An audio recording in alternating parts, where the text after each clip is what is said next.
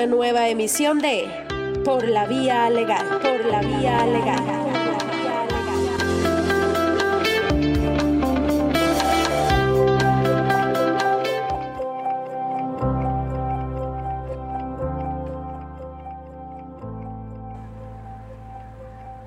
Buenas noches, queridos amigos que nos escuchan por la multiplataforma digital de Zika Radio, Instagram Live Zika Radio y por la vía legal, y YouTube Live Zika Radio. Son las 7 y 1 de la noche y estamos transmitiendo desde Panamá para todos los países que nos sintonizan. Soy Giselle Moncada y este es su programa Por la Vía Legal y estamos aquí gracias al trabajo en equipo de Zika Radio Internacional Online Exprésate libremente, síguelos en sus redes en arroba Radio. Y Don Pepe State Coffee desde 1898, café especial desde Boquete, Panamá para el mundo entero. Síguelos en sus redes en arroba Don Pepe State. Y hoy como anunciamos, un tema innovador. Hablemos de Legal Tech y una invitada muy especial para Zika Radio y por la vía legal. Se trata de la licenciada Patricia Villanueva, abogada especialista en Legal Project Management, que es la gestión de proyectos legales, desde proyectos dentro de las firmas de abogados hasta cómo se manejan los asuntos de los clientes. Este servicio especial lo maneja actualmente la licenciada Villanueva desde PVM Legal Project Managers es socia de E-Level Group, que es una empresa capacitadora de profesionales y mujeres emprendedoras a través de su programa Mujer Elevate. Estamos seguros que todo lo que exponga Patricia va a tener alto contenido educativo, ya que inclusive en su vasto currículum posee un posgrado en docencia superior. Con ustedes, Patricia Villanueva, bienvenida a Por la Vía Legal. Muchas gracias Giselle. Hola a todos los que nos están escuchando. Gracias por esa presentación tan bonita. Pues sí, tú sabes que ya cuando uno llega a una etapa eh, de edad y profesional le ha tocado hacer un poquito de todo y uno se va acomodando. Ya estoy en esa etapa en la vida donde vas encontrando dónde acomodarte y qué es lo que te gusta. Y la verdad es que soy, como dicen, multipasionada. O sea, me gustan muchísimas cosas. Y como estábamos conversando antes de estar eh, live, ah, bueno, aquí con ustedes, que la razón por la que yo me llegué a interesar en tecnología legal o legal tech es porque me tocó hacer mi propia firma cuando yo salí de trabajar de esta firma enorme multinacional donde estábamos trabajando con un montón de trabajo y me vi sola. Yo dije, conchale, yo no puedo tener todo el personal que tenía antes, todas las herramientas que tenía antes. Necesito poder apoyarme en la tecnología para poder dar el mismo servicio y la misma calidad que antes. Y me tocó a mí, que siempre he sido muy curiosa, eh, poner a investigar qué tecnología había, pues cuando yo preguntaba aquí en Panamá me decían, no, yo trabajo con Word, yo llevo mis clientes en Excel y llevo mi contabilidad en Peachtree y a mí me quería, me quería dar un ataque porque digo, tampoco que sé usar Excel muy bien, vamos a empezar, tú sabes que, que nosotros los abogados tampoco, yo veía gente que hacía como tablas y cosas de facturación y de cobros, yo digo, espérate, tiene que haber una mejor manera. También recuerdo que cuando estábamos en la firma, grande, internacional, habían departamentos enteros de mujeres, de muchachas, de ejecutivas haciendo sociedades anónimas. Y cuando yo decía, cuando me toque a mí, me, entraban, por ejemplo, tres órdenes de sociedades de alguien que estuviera haciendo un proyecto inmobiliario, que es mi especialidad en, en derecho me tomaba el día entero hacer la escritura y imprimir eso y que te saliera bien y, cambiar el nombre y estar la cosita hasta que dije, esto no puede ser. Y me contraté en su momento a este señor que era abogado graduado de Harvard e ingeniero graduado de MIT. O sea, imagínate este señor que él trabajaba solito allá en Boston. Y yo le dije, por favor, yo necesito, estamos hablando del año 2009, no ubíquense en el tiempo, no estábamos en el 2021 en donde yo decía, yo necesito que tú me ayudes. No me acuerdo cómo fue que yo llegué a él y había un programa que se llamaba Hot Docs, como documentos calientes. Entonces, era, yo no sé si tú te casi que la pantalla negra con verde y anaranjado, los puntitos, y él me ayudó a programar un, un software interno en donde nosotros escribíamos los los pactos sociales, o sea, te salía una pantallita y tú llenabas la pantallita y eso te lo imprimía solito en inglés, en español, te tiraba los certificados de acciones, las cartas de, que le mandabas al cliente, etcétera. Y eso fue un gran alivio. Y ahí fue donde empezó mi amor por, por, em, por Legal Tech. Y lo cierto es que hoy en día, Giselle, todo lo que tenemos a nuestro alrededor es tecnología, tú bien lo sabes. Eh, sí. Estamos en la época del conocimiento. Y la pandemia lo ha acelerado 10.000 veces más. Ya todos todas las industrias han sido tocadas por la tecnología, o sea, ya los hoteles están compitiendo contra Airbnb, ya los taxis están compitiendo contra Uber, eh, el cine, la televisión está compitiendo contra Netflix y lo cierto es que la tecnología viene detrás de todas las profesiones. Esto es algo que yo siempre he discutido con nuestros colegas, en donde sí, donde los mayores, bueno, ya yo creo que ya entro en los mayores, pero donde los más mayores, sí, no, donde los más, siempre el argumento era la tecnología no va a poder reemplazarnos porque yo soy, yo soy el doctor no sé quién, yo soy el erudito, yo vengo y la gente me busca por mi gran conocimiento. Y lo cierto es que las economías han cambiado, Giselle.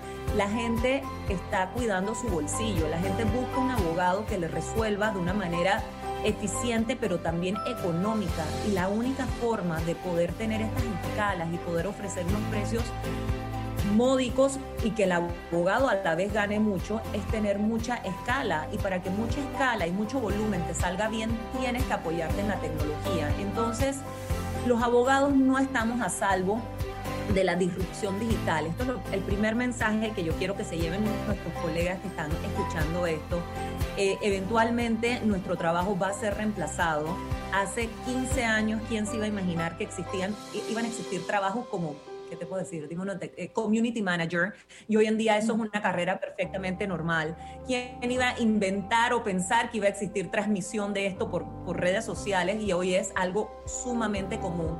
Entonces los abogados no nos podemos cegar a la realidad que nuestro, nuestra profesión está cambiando y hoy les quiero dar un poco de ejemplos porque si bien es cierto que en Panamá todavía no lo vemos tan directamente, salvo algunas firmas o algunos especialistas, sí nos está impactando. Entonces, eh, Legal Tech es la combinación de palabras legal y tech, eh, en donde es como el marco de toda la tecnología y todos los métodos de gestión que afectan la profesión legal.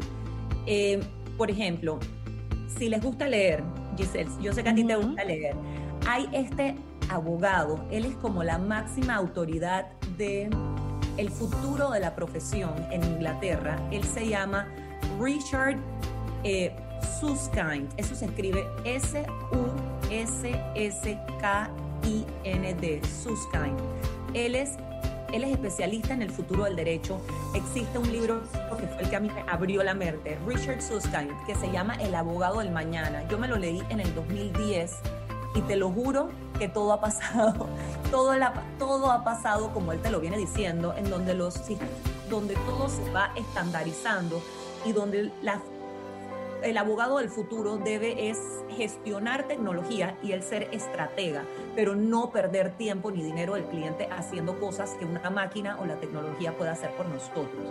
Entonces, por ejemplo, ejemplos muy fáciles. Él te decía, no, no, porque tienes que, tener un montón de asistentes y secretarias ayudándote con tu calendario, con tu agenda. Hoy en día tú y yo sabemos que hay un montón de software que te ayuda con esto, pero recuerda que este hombre escribió esto hace 12 años, ¿no? Entonces, eh, se los recomiendo.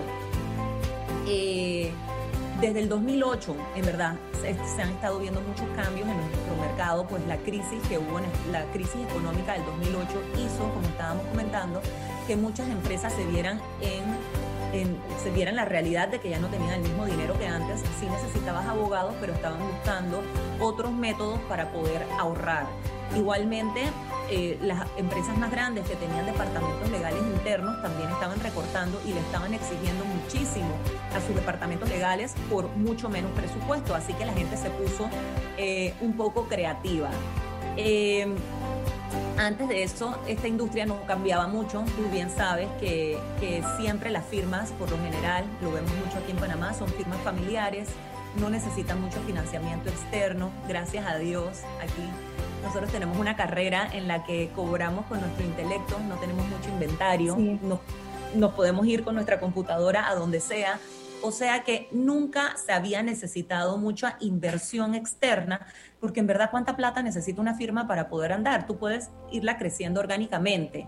Eh, pero bueno, Con tecnología no es así, todos sabemos todo, cómo funciona Silicon Valley, cómo funciona esto y se necesita dinero fuerte eh, para crecer estas compañías de tecnología enfocadas en el ámbito legal. Entonces, em, em, ¿cómo influye la inteligencia artificial en todo esto? bueno, la inteligencia artificial influye muchísimo. Hoy en día la mayoría de los softwares se basan en inteligencia artificial, que es básicamente cuando tú le enseñas a una computadora a pensar, a reconocer la voz, a solucionar problemas y a tomar decisiones eh, sobre esto. Esto lo empezaron eh, por los años 50 y tuvo una evolución bastante lenta. Lo veías muchos en las películas como, ¿cómo se llaman estas películas de los años 70 de los de la gente que iba en el espacio, de, Star Wars y el otro, Star Trek, o sea, los Jetsons, ¿te acuerdas? Que la gente veía como el futuro, pero en verdad no pasaba mucho, hasta que se fue, se fue eh, evolucionando, fue moviéndose más rápido en los años 80 y mucho más allá en el año 90 y 2000. Todos sabemos, todos vivimos ahí, Internet se masificó, todos los que eran coders, todos los que eran ingenieros en cómputo, etcétera, alrededor del mundo empezaron a compartirse información y toda la tecnología empezó a crecer mucho más rápido. Hay Watson, esto es importante para los abogados, la inteligencia artificial empezó con IBM, con un robot que se llamaba Watson.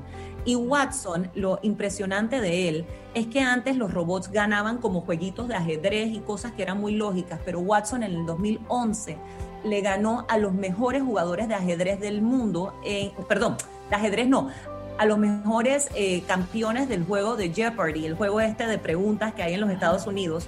Y lo interesante de esto es que este robot podía reconocer la voz, podía reconocer las entonaciones, reconocer el lenguaje y él buscar en su base de datos cómo extraer las respuestas y ganarle a los humanos. Entonces ahí es donde la gente dijo, espérate, esto se está poniendo interesante. Em, entonces, bueno, se fue, fueron, fueron em, evolucionando todas las tecnologías para ayudar a la industria legal y es donde empezaron los inversionistas, como estábamos hablando, a meterle dinero a estas industrias que con em, ensayo y error se han ido marcando. Y te voy a decir el legal tech en las áreas de derecho en las que está más, más marcado. Primero en marketplaces. Marketplaces son lugares en donde muchos abogados se reúnen y tú como cliente puedes elegir a qué abogado escoger. Y aquí hago un paréntesis y propaganda personal, que aquí está mi, eh, una de mis empresas que se llama Inlex Pro, que yo tengo un marketplace panameño legal, es decir, yo tengo más de 50 abogados en inlexpro.com en donde el cliente puede cotizar, mis abogados deciden si deciden tomar o no el el caso del cliente y en 24 horas o menos le tienen que cotizar al cliente y el cliente elige al abogado con quien quiere trabajar por su por su por cuánto cotizó y por su perfil, porque no todo es precio. Vamos a defender aquí a, la profesión. No todo es, no todo es precio, salvo que sea algo muy rutinario, como lo hemos dicho, pero si hay ya un caso, un divorcio que me llega mucho, me llegan muchos casos penales, llegan casos de, de menores que ya es más delicado, tú no te vas a ir por el más barato. Entiendo que te vayas por el más barato si es dime algo fácil, obtención de un aviso de operación. Ahí sí. pero, un paz y salvo. Un paz y salvo, una cuestión así, pero cambio de una junta directiva. Pero si es algo fuerte, como hacer un testamento o algo por el estilo, tienes que irte por la experiencia del abogado definitivamente. Pero bueno, tengo este marketplace aquí en Panamá andando, le mandamos clientes en pila a los abogados que tenemos en la en nuestra plataforma y nuestros clientes nos dan un 9, 9 punto algo de estrellas, 9.5 creo que fue la última vez que vi, así que los invito a que nos visiten. Y ese es un, ese es un ejemplo de Legal Tech que tenemos aquí en Panamá andando. Y como yo hay muchísimos, pero, pero bueno, ahora los hablamos, eso se llama marketplaces y hay en todos lados, cada, y hay especializados en market, abogados especialistas penales, abogados especialistas de familia, en donde las personas entran y encuentran como el nombre lo dice, un mercadito. Eh, estos marketplaces, uno los basa en tecnología. Yo tuve la dicha de encontrarme un súper desarrollador aquí en, en, ¿cómo se llama? En Ciudad del Saber. Un día que yo fui para un proyecto, se me sentó al lado este chico, Eric, y me encantó. Yo le expliqué mi idea porque yo había tratado de hacerlo. Yo siempre he estado muy creativa, como te dije, me tocó hacerlo en la firma. Lo empecé a tratar de hacer con unos hindús en este website que se llama upwork.com y eso fue un desastre, o sea, boté mi plata y ahora que recuerdo cuánto fue, fue bastante, no, no eran dos dólares, pero era con el idioma, con la hora que no daba, con que no me entendían. Entonces yo aquí me estaba hablando de panameño con panameño, creándolo. Y lo que les quiero decir a quienes nos están escuchando es que en Panamá existe talento. Hay los programadores, hay los desarrolladores que te agarran la idea, que son chicos, que son jóvenes. En particular, Eric, quien me ayuda a mí, es profesor de esto en la Universidad Tecnológica de Panamá y a mí me encanta. Entonces, y hablamos el mismo idioma, obviamente no español panameño, pero el mismo idioma de tecnológico y él me entiende. Entonces, si me están escuchando y alguno quiere desarrollar algún tipo de proyecto para Legal Tech, escríbanme y con gusto los pongo en contacto. Entonces, segundo, segundos proyectos que hay en esta índole son creación de eh, creación y revisión de documentos legales. Esto es interesantísimo por ejemplo, no sé si lo han visto ustedes, si les ha tocado quienes nos escuchan, los mismos abogados compran este tipo de, productos y los adaptan a la situación del cliente. Eso es interesante. No solamente estos servicios de creación de documentos legales tienen como clientes a clientes finales, sino que también tienen como clientes abogados. Entonces, existen, por ejemplo, Rocket Lawyer en los Estados Unidos, Beagle Legal, Legal Zoom, eh, en donde tú dices, más que nada en verdad está enfocado en, clientes de Estados Unidos, pero si tú dices que tú vives en Miami, Florida y que tú necesitas que te den un contrato de arrendamiento, tú te metes ahí y te sale tu contrato de arrendamiento con las leyes de Florida, incluso con las leyes del condado que, que aplica y compras el documento por un precio súper módico. Lo que como abogada sí le aconsejaría a cualquier cliente que está viendo esto es que sí debe asesorarse con un abogado al final, pero es muy distinto el precio cuando tú vas donde un abogado y le pides que te redacte algo a cuando le pides revísame algo. Entonces, eh, ahí está la diferencia. Y también tienes a un cliente involucrado en el proceso, pues para haber hecho este contrato de arrendamiento que estábamos hablando, el cliente tiene que eh, ingresar tus datos, dónde está el apartamento, en qué calle está, cómo lo quiero cobrar, no sé qué. Y entonces hay, tú sabes, también responsabilidad de ambas partes y ambos se entiendan. A mí me gusta el concepto. Creo que tenemos una pregunta, el No. A ver. Sí. Buenas noches. Le saluda José Luis Palao desde Colombia. Qué buena idea la aplicación sobre cotizaciones de abogado mediante Internet. Es súper útil, de verdad, las felicito. No me había imaginado este servicio por ese medio. Invitadísimo, muchas gracias José Luis, muchas gracias. Es www.inlexpro.com. El nombre es como de índice, pero con lex, pero pro, inlexpro.com. Por ahí fue donde vinimos. Eh, gracias. Después, bueno, hay, hay softwares de revisión de contratos. Hay uno que se llama Kira, Kira System, que lo inventó un abogado que se llama Noam Wisberg, creo que él se llama, y él era un abogado de Nueva York y su trabajo le, obligaba a leer un montón de páginas para poder identificar los riesgos en los contratos, tú te puedes imaginar.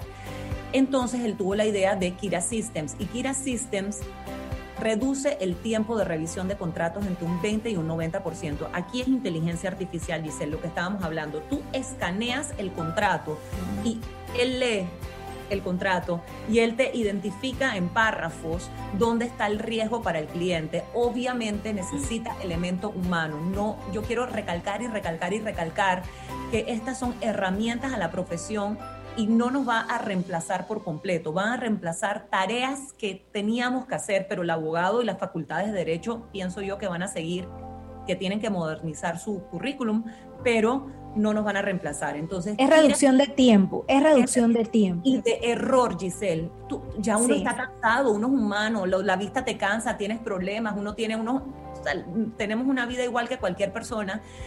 Y ya cuando te llega el contrato 8 del día, puede pasarte un error de edad. Un número de cédula, ejemplos clásicos, un número de cédula, un número de ficha errado, un número de finca errado, que te van a eh, eh, eh, dar como defectuoso una escritura en el registro público y te van a hacer perder dinero. Bueno, ese es el error humano, que todo esto pule ¿no? Y, no es que nos va a reemplazar, como lo ha dicho muy bien Patricia. Sí, no, no, pero imagínate esta, esto que te, te reduce el tiempo un 90%, magnífico. Eh, otro, por ejemplo, Logix es otro que se inventó en Israel, se escribe L-A-W-G-E-E-X. Esto lo hicieron en el 2018, son nuevos, miren las fechas, no ha pasado mucho tiempo desde que los están creando y es un algoritmo que lo hicieron 20 abogados de Estados Unidos, pero la compañía es israelita. Ellos eh, hicieron una competencia entre estos, 20, entre estos 20 abogados y el algoritmo. A los abogados les tomó 92 minutos analizar cinco contratos y el programa lo hizo en 26 segundos. Entonces, estamos comparando 92 minutos contra 26 segundos. Eh, de, esto, de esto es lo que se trata. Y, y, y bueno, para allá es donde vamos. Hay LegalTech también tiene otro departamento, ya hablamos de los marketplaces, hablamos del software que te ayuda a automatizar contratos y hacerlos. La tercera categoría donde nos ayudan es en el manejo de la práctica. Cuando yo empecé mi firma, como te dije, la gente hacía Excel, Tree, y tenías como que todo por otro lado. Y de ahí fue donde empezaron a salir estos softwares. Sí existían en los Estados Unidos, pero unas versiones bastante rudimentarias, en donde tienes a tu firma en un solo me explico, que tú te metes por el día y ves quiénes son tus clientes, los documentos de, de, de cada uno de tus clientes, ves eh, cuándo tienes que ir a, la, a los juzgados a presentar tal cosa, ves tu tiempo, tu facturación, qué hace el resto de la firma. Este tipo de softwares existen un montón. Mi recomendación para quien quiera modernizar su práctica es que pida prueba, periodo de prueba para ellos. Toma tiempo, pero cada necesidad es distinta. Eh, a mí en particular, y aquí no estoy haciéndole propaganda ni nada a nadie, pero a mí me gusta Amadeus. Si me escuchan, eh, Jorge Lara, eh, quien hoy le escribí, Amadeus me gusta porque es panameño y ellos hablan como nosotros. Ellos entienden, por ejemplo, en su módulo de sociedades, lo que es un agente residente, lo que es un dignatario, lo que es un director, cosa que no te lo tuvieras que adaptar de un software de otro país. Entonces, para marítimo, por ejemplo, los abanderamientos, etcétera, tienen un módulo muy bueno. Es tropicalizado y ellos atienden a tantas firmas aquí de tantos tamaños que ya saben las necesidades de cada uno de ellos y en particular yo cuando tenía mi otra firma, yo pedía reportes y reportes y reportes. Yo quiero ver hoy cuánto has cobrado menos facturado, quién es mi top cliente, quién es el que, qué abogados metieron su tiempo, qué gastos tiene la firma. Entonces ellos te pueden mandar día a día todos los reportes que tú pidas como administrador, porque esto es una, un negocio, más que además de una profesión, esto es un negocio y hay que poderlo administrar. Eh, empresa es una empresa, es una empresa y es lo que hablábamos. Tú puedes ser excelente abogado y te ganaste a todo el mundo en todos los tribunales. ¿Y de qué sirve si no puedes mandar las facturas a tiempo, se te pierden los recibos, no aplicaste bien el gasto? Eh, no, no llevas dinero a tu casa, o sea... Se te olvida cobrar. Se te olvida cobrar. Eh, y tú sabes, Giselle, y aquí todos los colegas que nos escuchan, que las facturas de legal se tienen que cobrar inmediatamente porque nosotros no damos un bien físico, un intangible en donde tienes que cobrar enseguida porque después a la gente se lo olvida y son las facturas que nadie te quiere pagar, lastimosamente, lastimosamente. Em, y es un, un problema que escucho con muchísimos colegas. Entonces, este tipo de softwares especializados en nuestra práctica legal son importantísimos. Por favor, considérenlos. Yo sé que muchas personas se sienten cómodas con muchos eh, programas aparte, pero algo que te lo integre todo y que se conecte a la factura de la firma, la facturación de la firma, eh, te va a quitar también, te va a ayudar muchísimo y tener calidad de vida. Lemontec es uno, creo que ellos son chilenos o sudamericanos, uno que utilizan mucho. Clio es uno que me gusta mucho, es americano, pero, pero, hago la salvedad que la data en Clio de todos tus clientes se guarda en Estados Unidos. Entonces ellos sí te mandan un correo cuando tú estás empezando o los quieres probar diciendo, ¿tienes algún problema que la data de tus clientes se esté guardando en los Estados Unidos o no? Eh, y me pareció bien transparente de parte de ellos que lo manden, porque nosotros muchas veces ponemos hacer, sí, sí, no sé qué, y tú no sabes ni a dónde estás guardando la data tan sensitiva de tus clientes. Entonces, el abogado que, quiere mantener algo aquí en territorio nacional, yo aconsejaría un software nacional y no estos, el que tiene otro tipo de práctica que de repente no tiene información tan sensitiva o dice ya todo lo que yo hago es público, no importa, puede también entonces em, considerarlo, ¿no? Pero las leyes de protección de datos son distintos y eso es importante que lo tengamos claro al considerar la tecnología eh, de legal, pues la mayoría de estos servidores eh, por el momento no se encuentran aquí en Panamá. Entonces, eh, interesantísimo también investigación legal, legal research, que se encuentra mucho en, jurisdicciones en donde tienes que buscar precedente, por ejemplo, eh, leerte un montón. Hay uno que se llama ROS de Intelligence, que lo hicieron en el 2014, en donde aplican la tecnología Watson, la que hablamos de IBM, esta que estaban, que le ganaban a Jeopardy, lo aplican en ROS y lo interesante de esto, Watson, lo que tiene Watson es que Watson también lo creo yo que lo han usado en Alexa o en Siri, que él te entiende cuando tú hablas normal. Y creo que es el que debe usar Mark Zuckerberg cuando yo te apuesto que te van a llegar ahora propagandas de Lemontec, de Amadeus, de Clio, o sea, cuando te entienden tu lenguaje y te mandan información. ¿Sabes qué? Es esa, es esa tecnología de IBM que se llama Watson. Entonces, esta de ROS, que es este sistema que te ayuda a las investigaciones, entienden tu voz y no tienes tú que empezar a typearlo. Así que para abogados que trabajan, por ejemplo, en, en Common Law, que trabajan en Inglaterra, que trabajan en Estados Unidos, ROS les encuentra todo el precedente para poder trabajar. Alguien nos lo tiene que inventar aquí. Sí. Eh, Sí, no. Otro interesantísimo se llama, o sea, Machine Learning. Esto es de Legal Analytics. Esto, escúchame esto, cómo funciona. Lex Machina, Lex Machina, es una compañía de LexisNexis. LexisNexis es esta compañía que existía hasta cuando yo estudié en los Estados Unidos en el año 1 antes donde uno buscaba el precedente. Entonces, bueno, pero era, ay, era sumamente manual. Bueno, ellos ahora se, se modernizaron y ellos tienen una base de datos en donde los abogados pueden saber cómo históricamente ha fallado cada uno de los jueces en los tribunales donde tienen casos tus clientes.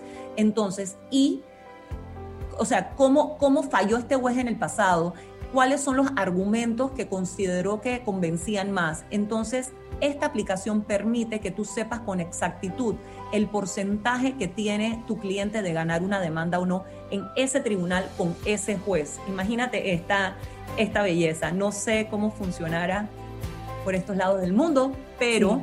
en Panamá. en Panamá.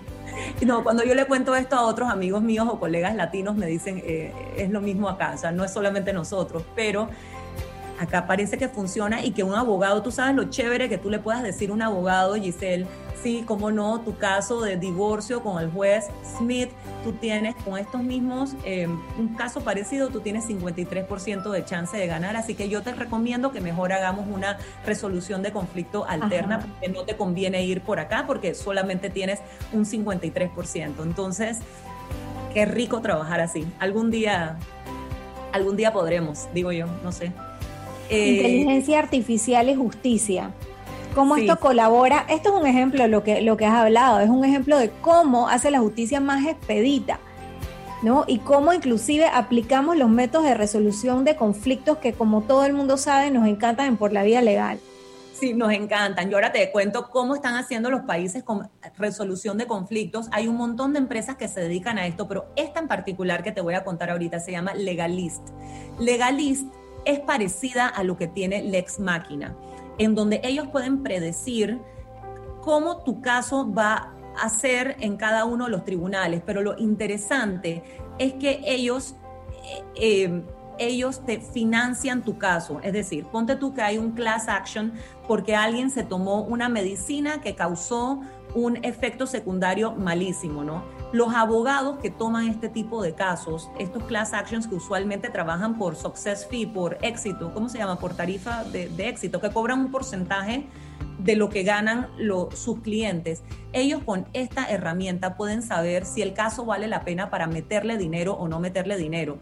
Y en esta empresa, si tú o yo queremos financiarle el caso a alguien, lo podemos hacer basado en las probabilidades de éxito que tiene, con la retribución que si la persona gana nos devuelve un dinero de lo que el tribunal le otorga. Entonces se vuelve casi como que está jugando a la bolsa con los casos de la gente, interesantísimo, pero tienes esta información de inteligencia artificial a tu favor que te da la predicción como, como, un, como una acción en el stock market, cómo le va a ir este caso. Entonces, eh, casi un juego, ¿no?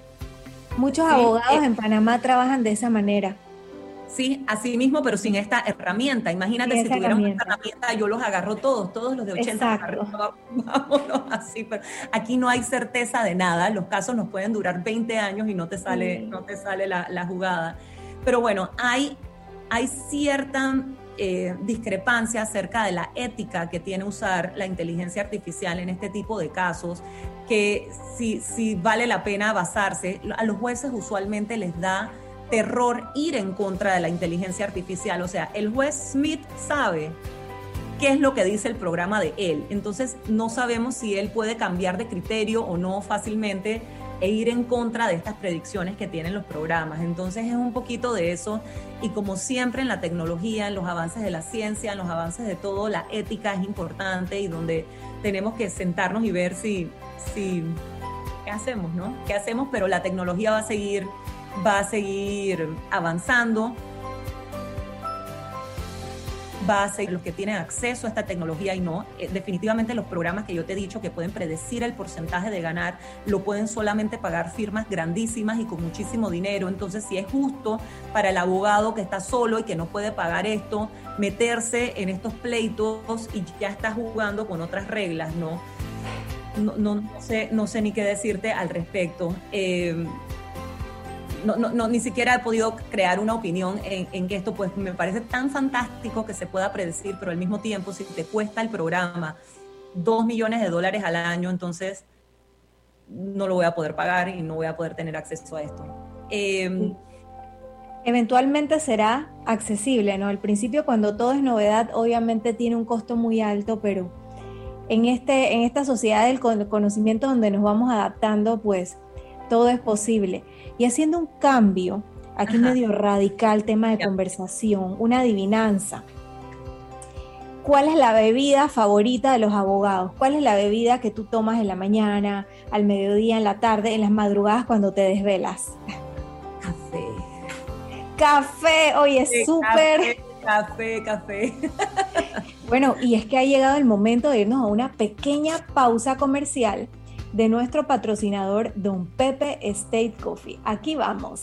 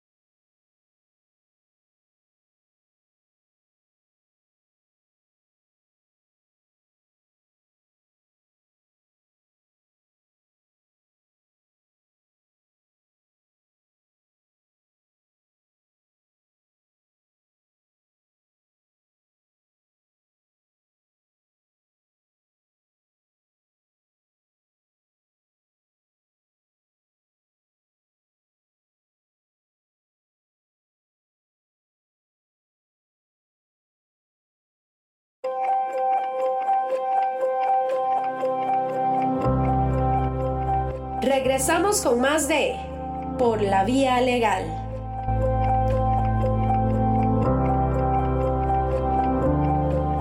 Bueno, y ya estamos de vuelta con nuestra invitada súper especial, Patricia eh, Villanueva, que tiene mucho que hablar sobre estos temas de Legal Tech. Y estamos disfrutando este programa increíblemente.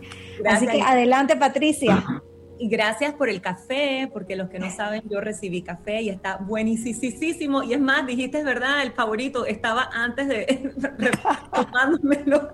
Muchas gracias. Bueno, si estamos hablando de resolución de conflictos, que yo sé que es lo que te gusta, Giselle, y que estás en métodos alternos y, y ¿cómo se llama? Derecho... Eh, Colaborativo. Colaborativo, iba a decir cooperativo, colaborativo, pues sí.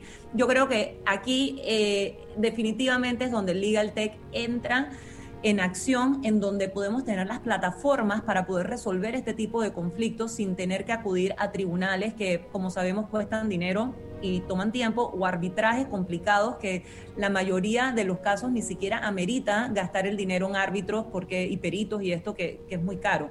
Te doy unas cifras interesantes. Hay mil millones de conflictos legales en todo el mundo y la mitad se consideran serios. El 60% de los temas son familia, empleo, penales y disputas por tierras y vecinos. Sin embargo, solo en el 15% de todos estos conflictos se consulta un abogado y apenas 5% terminan, eh, las consultas terminan en procedimiento judicial.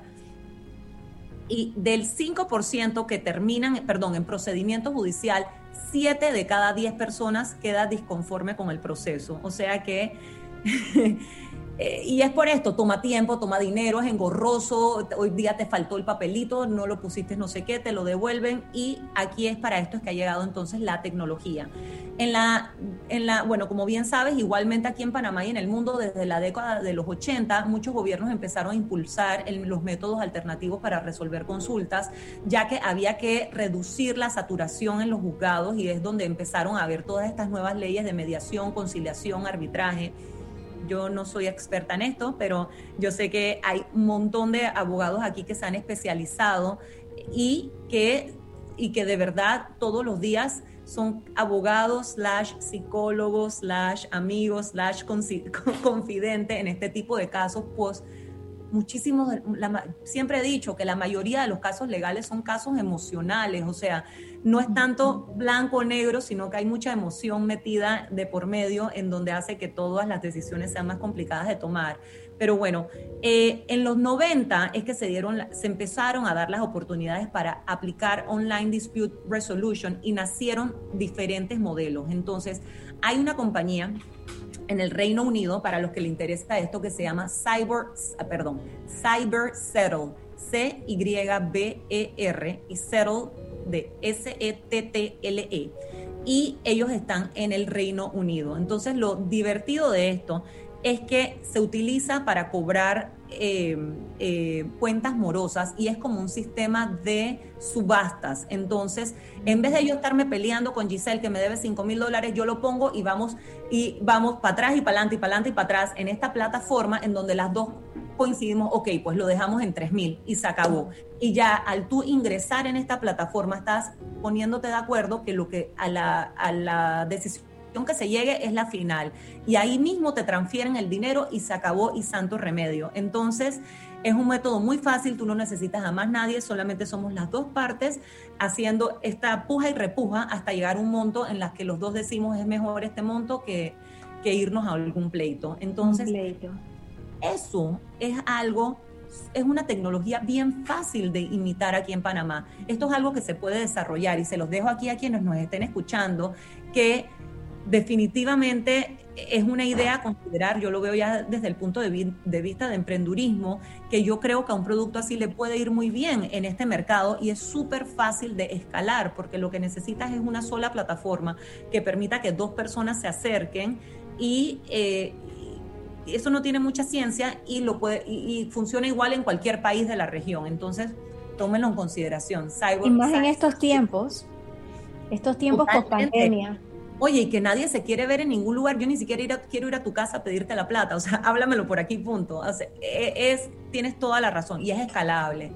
La otra que me gusta es, por ejemplo, cortes comunitarias que tienen programas como eBay y Alibaba. Cuando tú tienes un problema con un vendedor o un comprador en eBay o en Alibaba, que son estas plataformas que venden productos a, todo, a personas de todos lados del mundo, ellos te meten como en una pequeña corte interna que ellos tienen, donde otros usuarios leen los hechos del caso y forman como un pequeño jurado en donde le dan la razón al uno o al otro. Entonces sí también es justicia colaborativa ahí adentro. Alibaba tiene más de 2 millones de usuarios participando como jurados, para que sepan. Entonces, eh, chequenlos, métense, si les interesa esto, métanse en Alibaba, que lo tiene más desarrollado, porque ahora les voy a echar el cuento de cómo está China con esto. Eh, y es súper interesante cómo ellos manejan los conflictos. Tú te podrás imaginar cuántas transacciones hace el gigante Alibaba al, al, día, al segundo, y cuántos problemas deben tener que no les llegó el contenedor, que les llegó azul y no era rosado, que era que no me pagaste. Entonces tienes a dos millones de personas tratando de ayudar a estos conflictos. Eh, Modria. Modria es una, es el, ok, Modria es una compañía que inventó Colin Rule, que él era el que hacía el departamento de resolución de conflictos de eBay. Lo que les acabo de contar de organizar a toda esta gente para ayudar los conflictos que pasaban dentro de eBay, lo hacía este señor. Entonces él creó Modria, que es un servicio también como una plataforma que te ayuda a gestionar reclamos entre personas. Es una, es una forma como un arbitraje privado entre dos personas. Búsquenselo. M-O-D-R-I-A, Modria. Eh, ellos lo que dicen es que los procedimientos van en cuatro fases, diagnóstico, negociación, mediación y arbitraje. Y él dice que la mayoría de los casos se resuelve con diagnóstico y mediación y que en promedio se resuelven en seis días utilizando su plataforma. Así que vale la pena eh, chequearlo. Eh, hay otro que se llama Cleros, K-L-E-R-O-S, Cleros, en donde ellos hablan de justicia descentralizada. Y esto sí va un poquito más, va como con bitcoins, con Ethereum, con, em, eh, ¿cómo se llama? con blockchain, en donde hay incentivo económico, o sea, te pagan por ser jurado. Dos personas se meten para porque tienen algún conflicto y a los jurados le pagan para poder resolver este caso, pero te pagan con, eh, con cibermonedas, te pagan con una que se llama Ethereum. Entonces es bastante interesante. Tú vas viendo los casos que están andando y quieres ver si te van a pagar, o sea, si es interesante la paga que dan por resolver este caso porque tienes que trabajar de verdad y te, y te pagan con estas monedas. Entonces, hasta dónde estamos evolucionando, ¿no? Esto se llama Cleros. Chequenlo para que vean. Cleros cleros. Entonces, vamos aquí a, un poquito de ejemplos latinoamericanos para que vean cómo el LegalTech de verdad ya llegó y nosotros como abogados tenemos que estar pendientes y nosotros como parte de esta industria también que tenemos que ser participantes activos y poder apoyar y aportar ideas que vemos en otros lugares o desarrollos para el bien de toda nuestra comunidad. Somos casi... Eh, no sé cuántos abogados debemos ser, como 27 mil, creo que fue la última cifra que, escuché, o sea, hay bastantes usuarios. Mira, en Argentina, Giselle, hay un software que se llama Prometea, que es el que usa el Ministerio Público de Buenos Aires, en donde emite fallos basados en resoluciones pasadas, como lo que estábamos hablando que pasa en Estados Unidos. Utiliza inteligencia artificial que tiene también lo que hablamos de Watson, tiene este chat con síntesis de voz, es automatizado y dicen ellos, yo no sé, que tienen 96% de efectividad. Digo, es lo que dice la página de ellos, vamos a decir que es cierto. Eh, y esto lo, lo están haciendo ellos desde el año 2012, son bastante, bastante avanzados en Argentina. Eh, tienen un programa que también es un programa de mediación comunitaria online que se llama el Sistema de Mediación en Línea MEL, M-E-L. Tú puedes eh, mediar por teléfono o por correo, se entra en una sala virtual y se hace la mediación. Esto está pasando en Argentina. Como ves, eh, hay dos, hay dos proyectos en Argentina, Prometea y el sistema de mediación en línea MEL. En Brasil, eh, desde el 2015 también se habilitó el uso de Internet para resolución de conflictos. Si tú te metes en la plataforma consumidor.gov.br, puedes como empresa participar aquí y poner tu reclamo contra otra empresa, contra otra persona. Entonces, eh, el sistema también te va dando un puntaje acerca de las empresas que mejor solucionaron sus problemas y se convierte como en una guía para el consumidor que tú sabes que esta empresa es seria, si tiene algún problema con alguien, lo resuelve de una manera responsable y va ayudando también al consumidor. Yo pienso que algo así puede hacer Acodeco, pienso yo, cuando tiene reclamos cuando tiene reclamos con los clientes, es que creo que este es el equivalente, me da, me da la impresión, o parecido al Acodeco de allá, en donde las personas que van a reclamar a una empresa por algún problema de consumidor, lo haces mediante estas salas virtuales y por ahí mismo le dan un puntaje a las empresas. Eh, supuestamente dicen, dice la página web de, de este programa que ellos tienen planes de exportar la tecnología a otros países de la región como Argentina y Paraguay, que obviamente les queda cerca, pero si nos está escuchando alguien de Acodeco o alguien que tiene acceso, creo que es interesante que, que analicen este programa, cómo está funcionando, a ver si podemos traer algo parecido, porque definitivamente que poner un reclamo ante una empresa aquí en Panamá es desgastante, fuera lo máximo que te dejen entrar en una sala contra la empresa de teléfono, de cable, la tienda que te hizo algo y resolverlo ahí mismo y no con tanta resolución yendo y viniendo, ¿no? Encaja perfecto. Has hecho, has hecho un matrimonio perfecto entre lo que has dicho y la Codeco. Sí, ¿verdad? Que yo creo que les iría bien que, lo, que, lo analicen. Buenas propuestas. Buenas propuestas.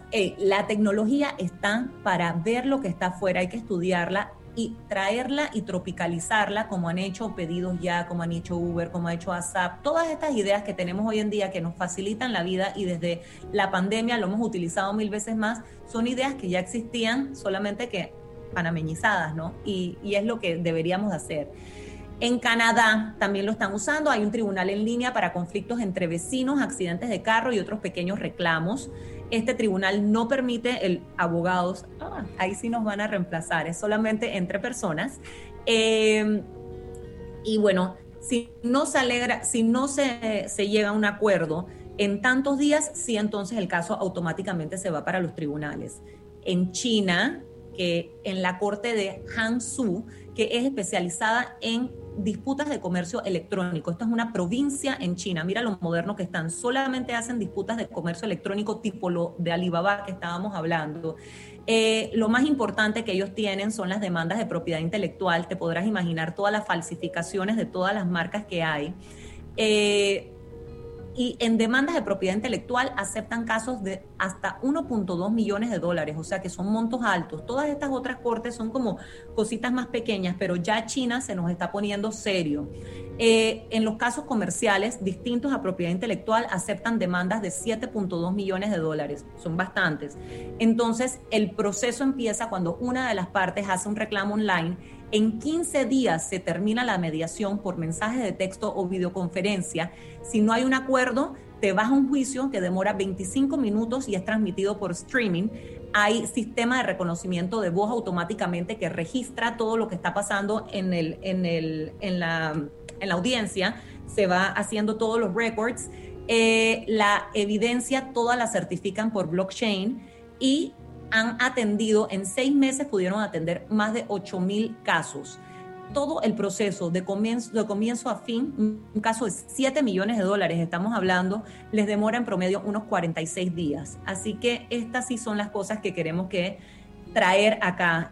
Eh, eh, ¿Cuánto demora aquí, Giselle, un caso de 7 millones de dólares en los tribunales? Ay, puede demorar hasta más de 20 años, o sea. Más de 20 años, aquí demora 46 días. Entonces, eh, con reglas claras, esto ni siquiera yo te estoy diciendo que es tanta tecnología lo que hay, porque eso de reconocimiento de voz lo tenemos, lo de videoconferencia lo tenemos, lo de streaming lo tenemos, todo es como una voluntad de integrar la tecnología que ya existe en un marco legal que te permita meterle velocidad al asunto.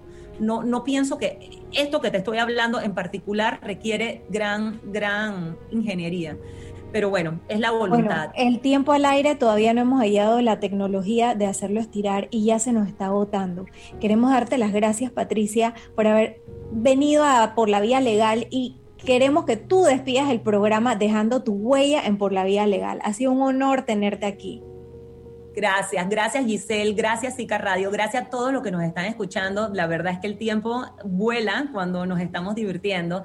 La verdad es que yo el mensaje que le quiero decir a los abogados es que no sientan que somos, eh, que se nos acabó la profesión legal, que vamos a ser reemplazados por, por, máquinas o que nuestra profesión ya no tiene sentido. Yo quiero que los abogados se vayan con un mensaje que tenemos que aprender a explorar, a ser curiosos, a ver qué hay afuera, a ver qué podemos traer para mejorar nuestro sistema de justicia, para mejorar nuestra propia práctica legal, para darle una mejor calidad de vida a nuestros clientes, a nuestros amigos, a nuestro país. Y que estoy a la orden tanto para ti como para todos los que nos escuchan, para cualquier consulta, eh, para cualquier idea yo creo que he hecho un poquito más en este camino que algunos y que los puedo guiar con proveedores o con ingenieros o con clientes o podemos hacer alianzas. Así que quedo a la orden y me encantó estar aquí contigo y felicidades por tu programa, Giselle, que creo que ya tiene que dos años, un año. Va, va a cumplir un año en febrero, así que aquí los estaré esperando para celebrar ese aniversario con Zika Radio.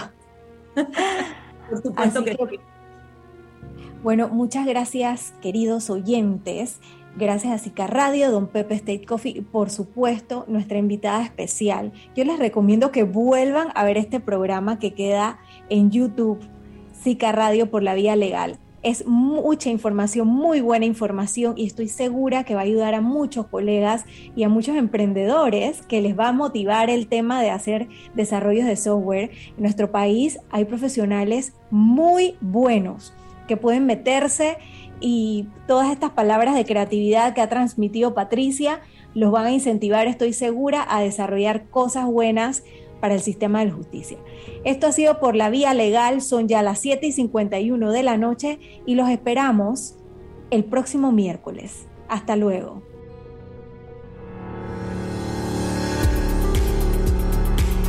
Y esto fue todo por hoy en nuestro programa Por la Vía Legal.